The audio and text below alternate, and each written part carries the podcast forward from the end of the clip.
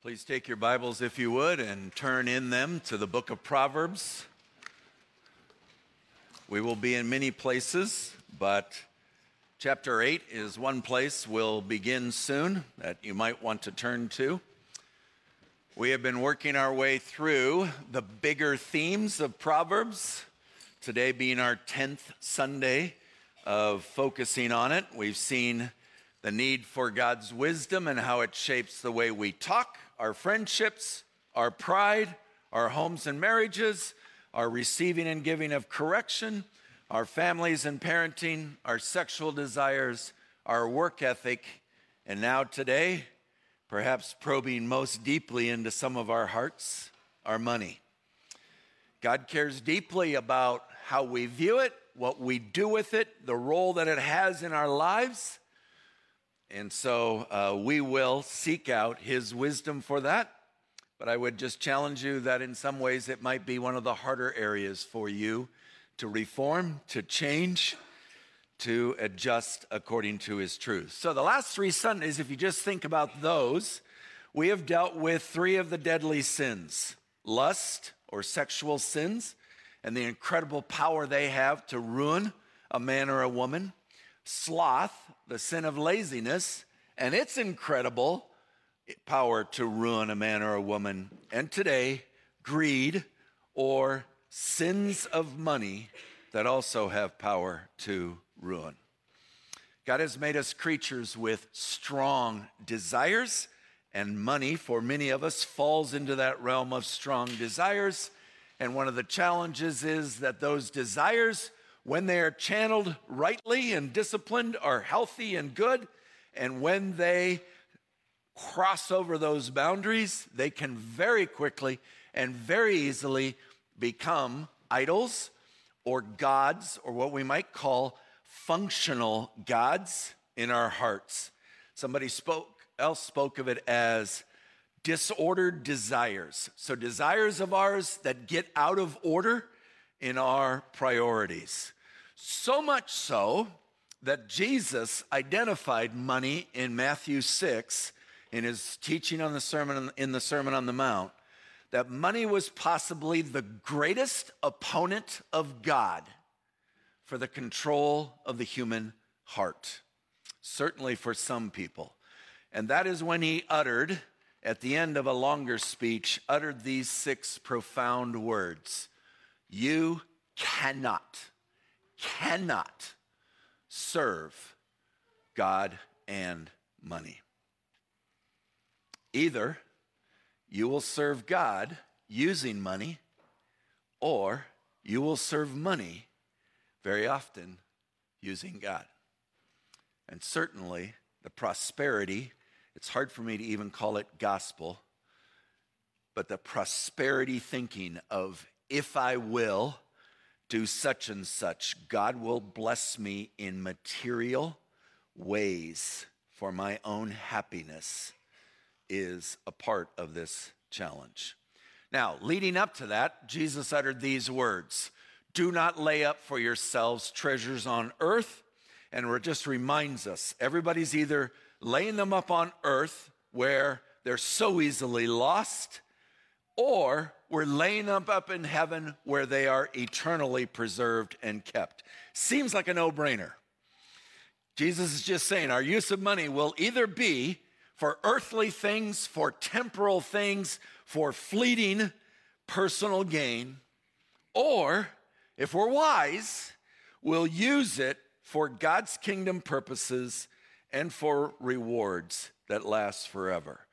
And he concludes that little teaching with Wherever your treasure is, if you treasure God or you treasure money, that's where your heart and everything that flows out of your heart into life will be affected. And then he gives this intriguing illustration. You don't see money mentioned in these next three lines. He all of a sudden starts talking about this metaphor of the eye, which he's talking about a worldview, the way you look at things, and in this case, what's really a treasure. And the what your worldview will direct your path or the way that your body will go. So, if your eye or your worldview or your way of looking at money is healthy, your whole body will be full of light. But if your eye or your worldview about money is bad, distorted, unbiblical, inaccurate, your whole body will be full of darkness. That's the power of money to corrupt the human heart or to darken it. Ray Ortlund says, warning us here money can have an almost hypnotic spell over us. But he also encourages us with the gospel gives us new eyes to see everything. And the closing of Jesus' speech then is the statement again no one can serve two masters. He explains it in a couple of reasons why. And then the de- declarative statement you cannot, no human can hold both of those gods equally, rightly. One or the other over time will gain a greater hold of the human heart. Each of those gods, money or God, demands so much of us, one will dominate. So, keeping sex three weeks ago, work last week, and money today in their proper lanes, in their proper priority place, requires tremendous wisdom to see it, to have the, the eye of the lamp of our bodies see it rightly, and tremendous discipline, self control of our hearts so that we stay in God's lane. So here's the way Proverbs speaks of it and compares wisdom and wealth. In Proverbs 8, beginning in verses 10 and 11, we're exhorted take my instructions instead of silver and my knowledge rather than choice gold.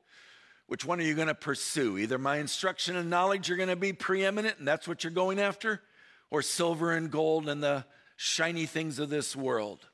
For wisdom is better than those things, and there is nothing else on earth that you can desire that can even compare with the spiritual wealth and worth of wisdom. Then, down in verses 17 to 19 of chapter 8, now wisdom is speaking, personified as a woman.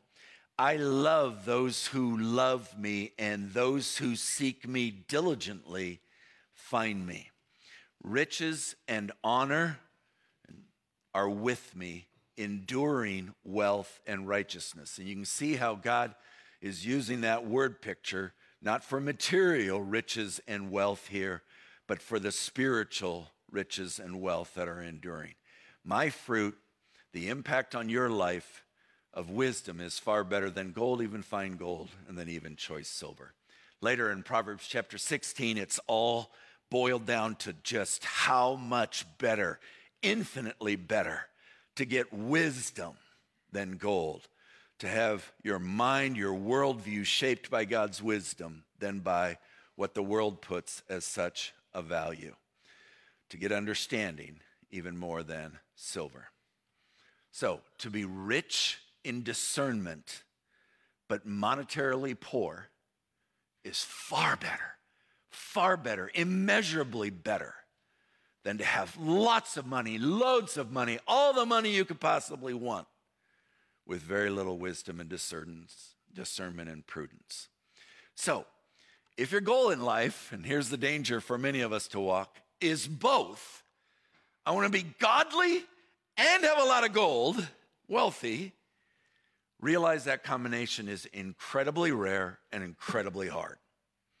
So much so that Jesus said in Mark chapter 10, and he spoke it to his disciples, but it seems to be looking around at the crowds and Israel at the time, and he said to them, How difficult and basically how impossible, how hard it will be for those who have wealth to enter the kingdom of God. Disciples are amazed. Jesus says it again children, how difficult it is. And if you think of the rich young ruler and his desire to have eternal life and be in the kingdom, but the call to let go of everything else that would be his God if he didn't let go of it cost him the kingdom. And that's when Jesus gives the well known illustration of the difficulty, the rarity for any rich person to enter the kingdom of God. So God's call is let's make sure that our priority stays where it should on God and godliness. And then whatever happens on the financial side of things happens out of part of God's working through our salvation. Several quotes here that perhaps are just helpful uh, beginning foundational thoughts. Anthony Selvaggio Money is not inherently evil, wealth is not morally neutral. In other words, the problem always boils down to us. As sinners, we have an astonishing capacity to bring corruption of our sin nature to bear on anything we touch. It's true that money does present us with unique temptations, yet the evil comes not from money, but from our coveting hearts. It is because of who we are, not because of what money is, that prosperity can easily become an object of worship. Ray Ortlund says that God makes money a blessing, but we can make it a curse. Selvaggio again. Pursued apart from God's wisdom, the amassing of wealth is a path of foolishness. Foolishness. The world can certainly give you a shallow material happiness, but only God can give you the wisdom leading to a life that is deeply satisfying. Get godly wisdom, and you will be less compelled by the pull of mere money. And you will be able to enjoy God's riches at a far deeper level, freely receiving blessings and spiritual riches that cannot be purchased. The amount of counsel God gives us just in the book of Proverbs is pretty overwhelming. We're not going to make it through all of it today. I think we'll finish it up next week, unless the Lord seems to lead differently this week.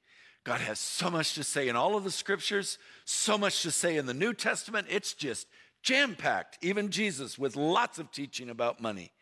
But just in Proverbs alone, where I've tried to be faithful throughout the summer to show you all that Proverbs says and to not go too much beyond that, other than when they speak into it. But there's so many here that we will just barely, barely touch on them.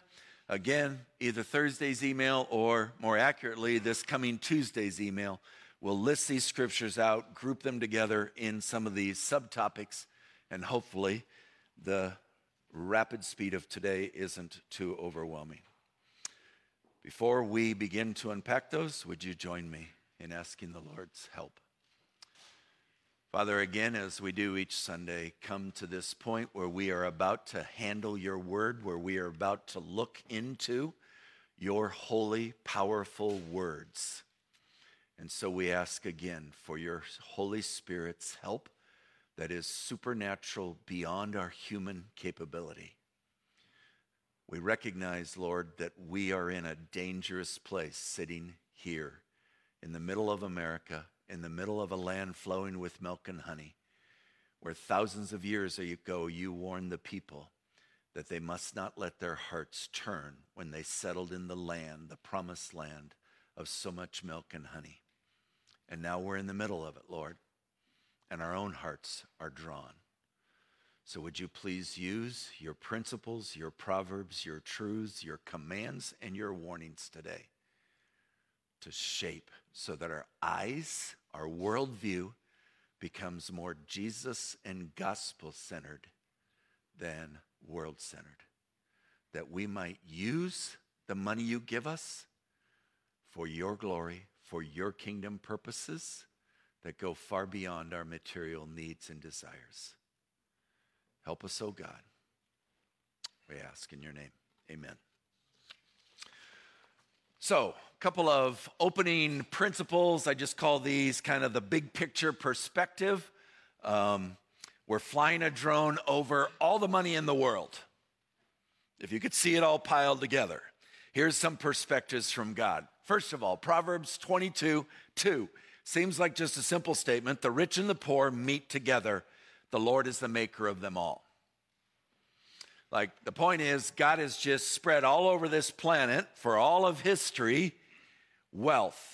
and given some more and some less. God intentionally doesn't even give two people or two households the exact same money. All of us is dealing with this unique one talent, five talents, 10 talents kind of concept. Customized according to God's providence and his way as he directs it all. But part of the point is God is going to put them side by side, even within the church. Sitting in the same pew today can be the wealthiest and the poorest person persons within our body. Side by side makes there's no favoritism for God. There's no sense the way the world often thinks the wealthier are more important and the poor are less. There's none of that with God. All of it is just part of the way that he is shaping. John 3:27 John the Baptist said, "A person cannot receive one thing unless it is given him from heaven." Then Proverbs 15 and 17, I grouped together three different better than statements here. And notice, first of all, in Proverbs 15, 16, the fear of the Lord. Have we gone any topic this summer without it being connected to the fear of the Lord? It's everywhere. Here we are again. It is better to have little, hardly anything, less than everybody else around you. If you have the fear of the Lord, there's the treasure than to have all kinds of money, all the toys, all the fun stuff, but trouble with it. He's just given us comparison things for value assessment here because money can so distort our perspective. Many of us can think the trouble in verse 16, the hatred in verse 17, and the strife in verse 7, eight, uh, chapter 17 are issues we can live with if we have lots of money. We can prefer those things with lots of money over the fear of the Lord, love in 15, 17, and quiet or peace, contentment in chapter 17, verse 1. That's what God, that what we're talking about when we use the phrase disordered desire. We get those priorities out of whack. Three other foundations about money Proverbs 11, 4. Riches do not profit in the day of wrath. They do nothing. The bottom line is what we need most when the day of wrath comes is not riches. It will do nothing, nothing to get us out of the punishment that is coming. Righteousness, righteousness from God through Christ, imputed to us and working in us is what delivers any human being from eternal death. Proverbs 11:28. Notice that these are all pretty early in Proverbs in terms of chap- chapter 10 starting the individual little thoughts. God's planting these seeds early. Nearly every chapter of Proverbs talks about money somewhere. Sometimes two, three, four times within the same chapter. Proverbs 11:28. Whoever trusts in his riches will fall sounding very similar to pride comes before a fall. But here it is again the righteous, those who have been made righteous by faith in Christ, will flourish like a green leaf, no matter how much money they have. So the danger for money is to put our trust in it rather than to put our trust in Christ and his righteousness and find true flourishing. As somebody said, money will quickly prove to anyone to be a poor friend and a worse counselor. And then Proverbs 3 9, which we'll unpack more, I think, next Sunday. Just ran out of time, and that's part of what got axed toward the end of the sermon today, uh, about 5:30 this morning. Uh, it's like too much. I can't keep them past noon again. So we'll start with just this, though. I think it's foundational. Whatever you do with your wealth, whatever amount of money you have, honor the Lord with it. In the same way that you want to honor the Lord with your words and all the other, your marriage and your family and all of those other things we studied this summer, so we must seek to honor the Lord with our wealth. But it perhaps is an area where we tend toward honoring ourselves or enjoying ourselves and not enough with honoring the Lord and keeping that priority of Him first. The verse goes on to talk about the first fruits. Everything first goes to the Lord. Here, Lord, is what you've given to me. Here now I honor you by recognizing it came from you, and I give back to you to say, I don't need to have it all. I don't have to own it or keep it. It is yours.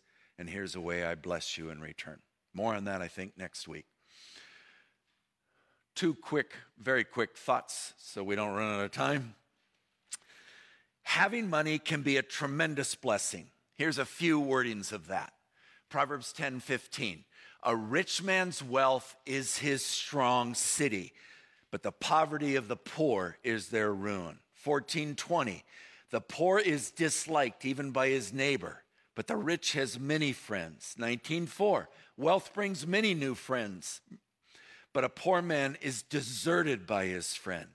And 22 7, the rich rules over the poor, and the borrower of the slave is the slave of the lender. So people with money and wealth tend to feel more secure, strong city, more socially acceptable, friends, and to have more power and sway than those without. And people with little or no money, especially if they look at the wealthy, tend to feel not as successful, disliked, deserted often, and really with very little control over anything in their lives. So the rich may be lonely because they've cut off relationships in order to get rich. But the poor are often lonely because few people value and pursue friendship with them. Someone quipped, Money isn't everything, but it does keep you in touch with your children. but we also know even that isn't always the case. But generally speaking, the more money you have, the easier it is managing many aspects of life. But money also has severe limitations and shortcomings, particularly for internal. The benefits and blessings are largely external, the limitations and shortcomings are largely internal. Again, Proverbs 11 14, 4 that we've already looked at. Riches will not profit you in the day of wrath. It's ultimately useless when either death comes or the day of wrath comes. Proverbs 18:11 A rich man's wealth is his strong city, but now notice the difference from earlier. And like a high wall in his imagination. In other words, it does create an illusion that one is much more secure than one actually is. And then 28:11 A rich man is wise in his own eyes, but a poor man who has understanding will find him out. Wealth so easily puffs people up to where they feel better than others, smarter, and can totally distort even the assessment of our own character. But not having that money swaying one's thinking will often allow us to see things more accurately. So, money can have tremendous external benefits for the needs of this short life, but it has severe limitations for the things that really matter, for the things of eternity and of God's kingdom. And it has potential to deceive and corrupt the human heart in incredible ways. All right, couple of groupings that I most of these will fall under, and then sometimes some subgroupings. I hope it's clarifying. Looking at 50 some proverbs on Monday was like, whoo, how do we navigate? So hopefully there's some groupings here. First of all, some about how we acquire uh, money, that it matters greatly. And we generally get money either by earning it, that's been what we saw on the work proverbs last week, um, and what Chad walked us through in Ephesians 4:28 as well, just honestly working hard, diligent, or it's given to us, or we sinfully go out and acquire it. So here's some proverbs that commend ways of getting money. Now, often they'll have the negative contrasted in there, but look at the commendations of God here. A slack hand causes poverty, Proverbs 10:4 says, but the hand of the diligent makes rich. Again, not necessarily just materially, but just being a hard worker and functioning the way the Lord has created us rather than looking for a fast, easy way to make a lot of money and actually be impoverished of soul. We'll be much richer for just diligently, day after day, week after week, month after month, year after year, decade after decade, fulfilling our purpose of work. Proverbs 23, 4 and 5 just commands us do not toil. That's Solomon's favorite word in Ecclesiastes, uh, one of his favorite words, along with meaningless. But do not toil, do not overdo, do not go to your limit as the primary goal of acquiring wealth. Be discerning enough to desist or resist, to not get sucked into that. Understand money's limits, understand your own priorities, and be able to wisely say no. And one reason why is because money, when your eyes light on it, it's gone. It sprouts wings, it flies or it's like trying to hold water cupped in your hands. It's an endless pursuit that, if you head down that, chasing of it will get you eventually off track from walking with the Lord. Proverbs 22 1. A good name is to be chosen. Here's another one of those better than. It's better to have a good name than great riches, and favor is better than silver or gold. So pursue integrity, pursue a reputation of being an honest, uh, hardworking, fair, wise citizen. 28 6 Better is a poor man who walks in his integrity than a rich man who's crooked in his ways. 16:8 Better a little with righteousness than great revenues with injustice. 16:19 It's better to be of a lowly spirit with the poor than to divide the spoil with the proud. So don't chase acceptance by the rich. Often, being with the poor who have little to offer materially is often a richer experience. And then some of what God condemns within acquiring wealth.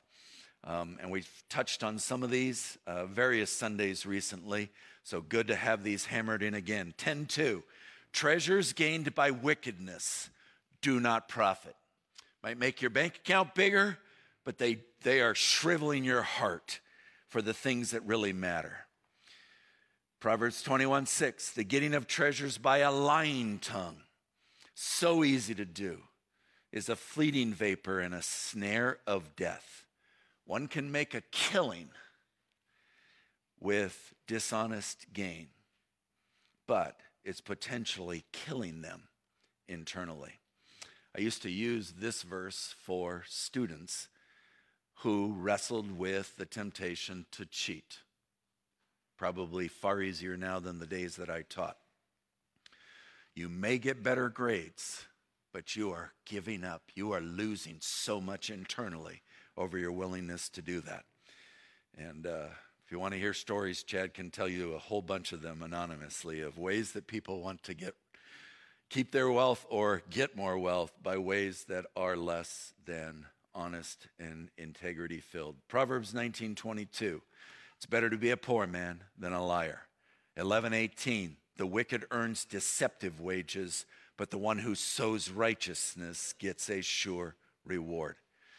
As Warren Wiersbe said, dishonesty is a form of robbery.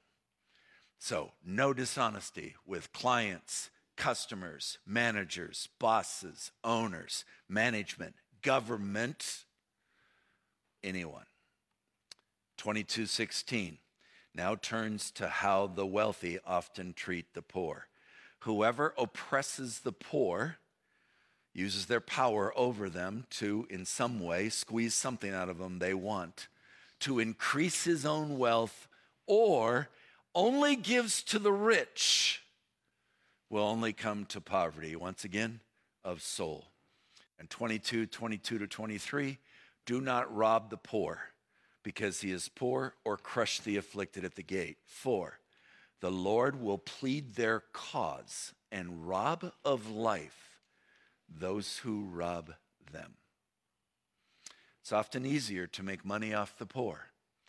They're more easily deceived often. They're pretty powerless. They don't have the means to defend themselves or the ways to do that. So it can be temptingly easy to get away with wrongdoing in their lives. And God simply reminds us you may pull it off here, but I will know and I will rob you. Proverbs 28 8. Whoever multiplies his wealth by interest, it seems to imply exorbitant interest. They were, the Jews were not to charge each other in the Old Testament with interest when they did loans.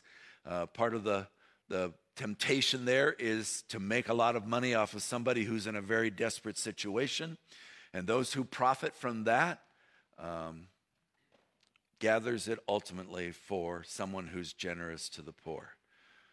So we'll do a lot on generosity or see a lot of Proverbs, I think, next week. But basically, if you're not willing to give your money to someone and you're going to loan it, at least do so in a way that is fair, reasonable, favorable, helpful to them, and not one that makes them your slave. And then one temptation that has four different proverbs on it is the temptation, and it's again certainly part of the American dream in many ways, and that is to make money and a lot of it and fast. The faster, the better. But God warns us over and over that perhaps the worst thing that can ever happen to us is to get money quickly because we haven't built an immunity to it. Proverbs 13:11 Wealth gained hastily will dwindle, but he who gathers little by little will increase it. Generally, the harder we work for it and the longer it takes us, the more careful we are with it. And the faster you get it, generally the faster you use it and lose it. God's method is usually more crockpot than microwave. 21:5 The plans of the diligent lead surely to abundance, but everyone who's hasty comes only to poverty. 28:20 A faithful man, a steady man, a man who just is doing his work faithfully will abound with blessings. But whoever is hastening to get rich will not go unpunished. And 28:22 A stingy man hastens after wealth so he can hoard it and does not know that poverty will ultimately come upon him or upon his heart. And then two closing thoughts in this realm that are just didn't fit in any of the categories, but I think worth briefly touching on. One has to do with the leech, and this might strike you as a little bit odd why it's in here. But the, the proverb is an observation about things on the earth that are certain ways, and there are a number of, of groupings, things that make the earth tremble, etc. But one of them is about things that are never satisfied. And the word picture God uses here is a leech, a slug, a worm that attaches on and doesn't want to let go um, and takes and takes and takes out of it without giving anything in return or any benefit. In other words, some people get their wealth or get their money by begging, not just sitting on a street begging, but also perhaps befriending those they know to be wealthy and borrowing what they know they'll never pay back and what they know their wealthy friend will ultimately forgive them for. They live on the coattails of their wealthy parents or friends or grandparents or spouse or spouse's family or even sometimes their adult children. Those who become leeches can have this insatiable never satisfied. Just give me more, give me more, give me a little bit more. I have a new situation for you to give me a little bit more. Now, at the same time, wealthy people, don't let the bad apples of people asking in this way turn you completely away from giving to the needy as the Lord wants you to. And then a simple summary of many of these is anybody who's greedy for unjust gain. Now, it's not right to be greedy for just gain either. Like, greedy is wrong.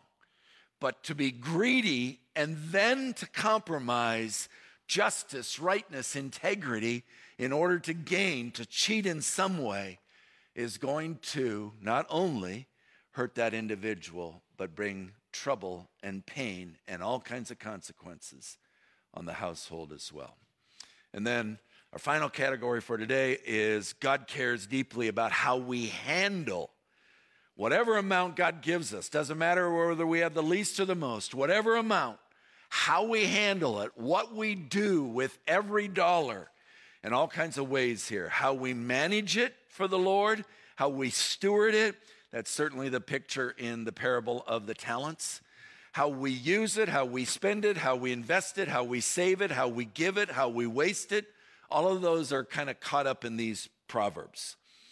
Proverbs 13, 7, first of all, an intriguing one, I think. One pretends to be rich, yet has nothing.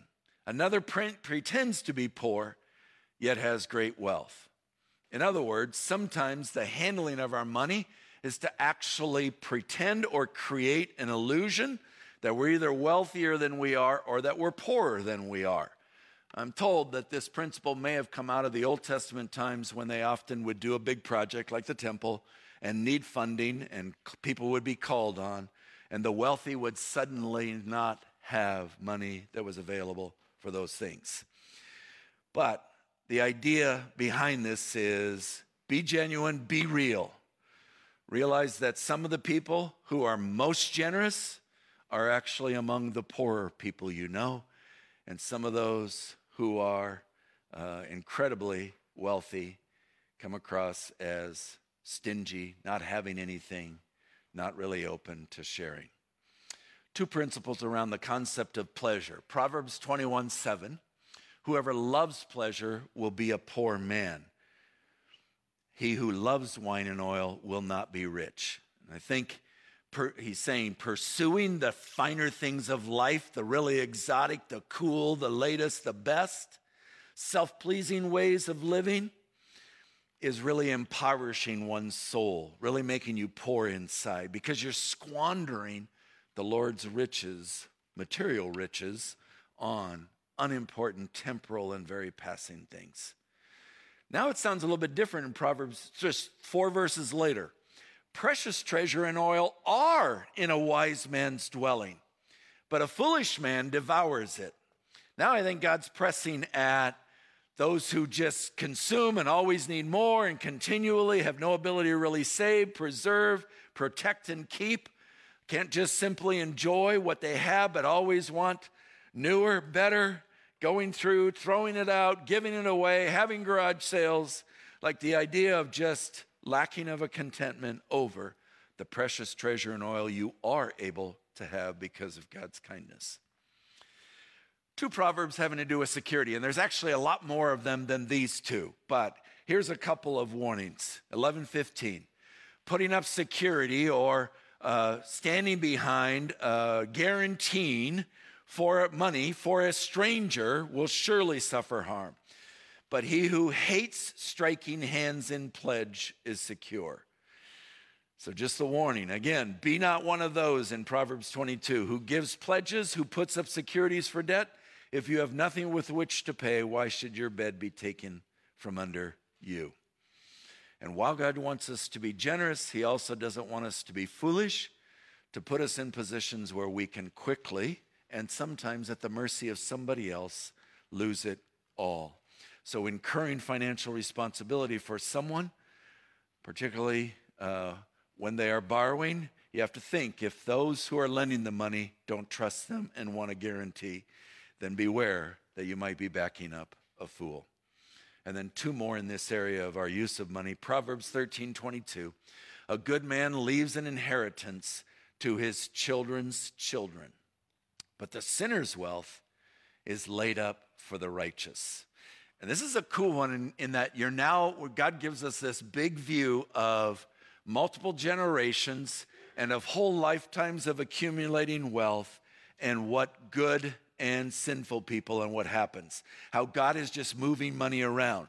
And sometimes God says to a good and wise man who has been faithful and generous, Here is plenty, and you can share it with your family if you've taught them to be wise and to use it well, and it's not going to be something that's harmful to them, and they will bless others with it, then pass it on. Enable multiple generations.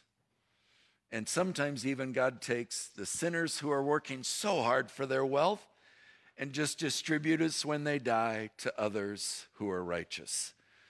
But again, let's keep the priorities here. A good man won't just leave a monetary inheritance, but far more an inheritance of how to love God, an inheritance of prayers for their lives, an inheritance of loving and proclaiming the gospel, of meditating and sharing the whole counsel of God and living by it, and walking by the Spirit and becoming ever more like the Son of God. That is the best inheritance a good man or woman leave. Lots more. I think next week some more. We'll close here with one New Testament passage coming back to the you cannot serve God and money, but in a different place in the New Testament. And then five closing proverbs and more about Jesus and money next week, Lord willing, uh, if he continues to, to direct. So, Luke also recorded you cannot serve God and money. But his context, so you can see it at the bottom of the screen, his context leading up to that, before the last couple of sentences, is very, very different. So you don't see this on the screen, but prior to that first sentence that talks about um, shrewdness, Jesus has told the parable about the manager who wasn't a very good manager and his boss was going to let him go when he returned. And so the guy goes around and makes deals. And somebody that owed $100, 100 things to his master, he made a deal and cut him for 70 if you give me that, or 50. But what he was doing was going around and making deals that would put him in favorable light with all the people who were saving some money and diminishing his shameful irresponsibility before his king when he returned. And Jesus simply says, unfortunately, the sons of the world are often more shrewd in dealing with their own generation than the sons of light. So here's that light darkness metaphor a little bit again. Now listen, here's Jesus' point. I tell you, make friends for yourselves and he's speaking of eternal friendships, by means of unrighteous wealth, so that when it fails, when you run out, when you die, they may receive you into the eternal dwellings. In other words, shrewdly use unrighteous wealth, the world's wealth, that which has no moral goodness in itself, but use it shrewdly for ways to give your master all that you can, even when you've squandered and not been as responsible as you should be. Then he states this one who is faithful in a very little is also faithful in much. And comparing how he calls us to faithfulness here on this earth in this short life, and then will call us to faithfulness in the eternal heavenly life forever. And he asks these two penetrating questions If you haven't been faithful in the unrighteous wealth, who's going to entrust to you true riches? If you couldn't do with the little stuff, the millions I gave you to spend here on earth, how can I trust you with the unimaginable riches? The next question if you haven't been faithful in that which is another's, if you didn't faithfully use God's money, then Who's going to give you that which is your own? So, be shrewd and wise, not just to make money, but to make it in order to gain spiritual reward or benefit or favor or blessing. Keep money in its proper place of priorities in light of eternal pictures. Use it with great care and self control. Don't let it seduce you with its venom to live for it and lesser things. Don't let it control you. That's God's place. Be shrewd and don't let your life become about serving money, but about serving God and using money to do so. Five closing principles to hold fast to. Proverbs 11:4. We've said this before, but now I want you to think of all of these not just with material wealth, but primarily with spiritual wealth and riches. Riches here on earth do not profit in the day of wrath, they're utterly worthless. You're throwing monopoly money at God the judge when the day of wrath comes, and it will mean nothing. But righteousness, having your life absorbed in that true riches, delivers you ultimately from eternal death. And that righteousness comes through faith in Christ, repenting of sin, letting go even of money in order to follow after him and live for him. Proverbs 11:28 If you trust in your riches, you will fall. So just daily, do you focus more on riches, on pay, on money you're making, spending, or on righteousness and the eternal implications of that? 28:25 A greedy man stirs up strife, but the one who trusts in the Lord to provide whatever working hard but not consumed by trying to always have more, more, more, more, more, brings a peace, a quietness, a contentedness in Christ that coveting will never, ever be satisfied with. So Proverbs or Psalm 23 1 just reminds us that we have the Lord as our shepherd, and he fully satisfies so that we have no want, no shortcoming ever. Proverbs 30 verse 8, and there's actually a longer section, and I think Chad referred to this as well the Sunday that he preached, one of the Sundays back in July.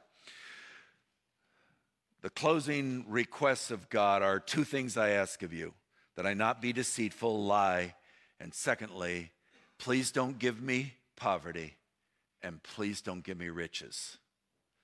Feed me with the food that is needful for me. Not a great line? Lest I be full, one ditch we can fall into and deny God, no longer trust in Him, fear Him, live for Him, think of Him, serve Him. Or lest I be poor and steal and profane or do anything that would damage the name of my God. God, give me what is needful for me to serve you. And Proverbs 10:22, the blessing of the Lord is what makes any human rich, truly rich. And with that blessing of salvation and communion with him, he adds no sorrow with it. True wealth, true happiness have nothing to do with dollars and everything to do with Christ. Ecclesiastes 2 is our closing reminder.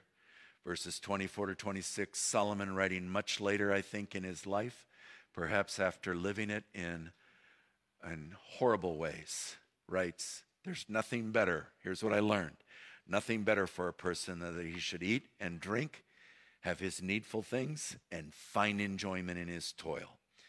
This also is from the hand of God, part of his providence for apart from him, who can eat or who can have enjoyment? For the one who pleases him, God has given wisdom, there it is, and knowledge and joy. Father, again, we pray as your people that you will help us to take to heart these truths, as rapid as they have been, as many as they have been, as diverse as they have been. Would you speak to each of us where we need to hear from you, perhaps where we need to repent, where our eyes need to be given different glasses to look at things. Help the young in here, particularly as they make life decisions.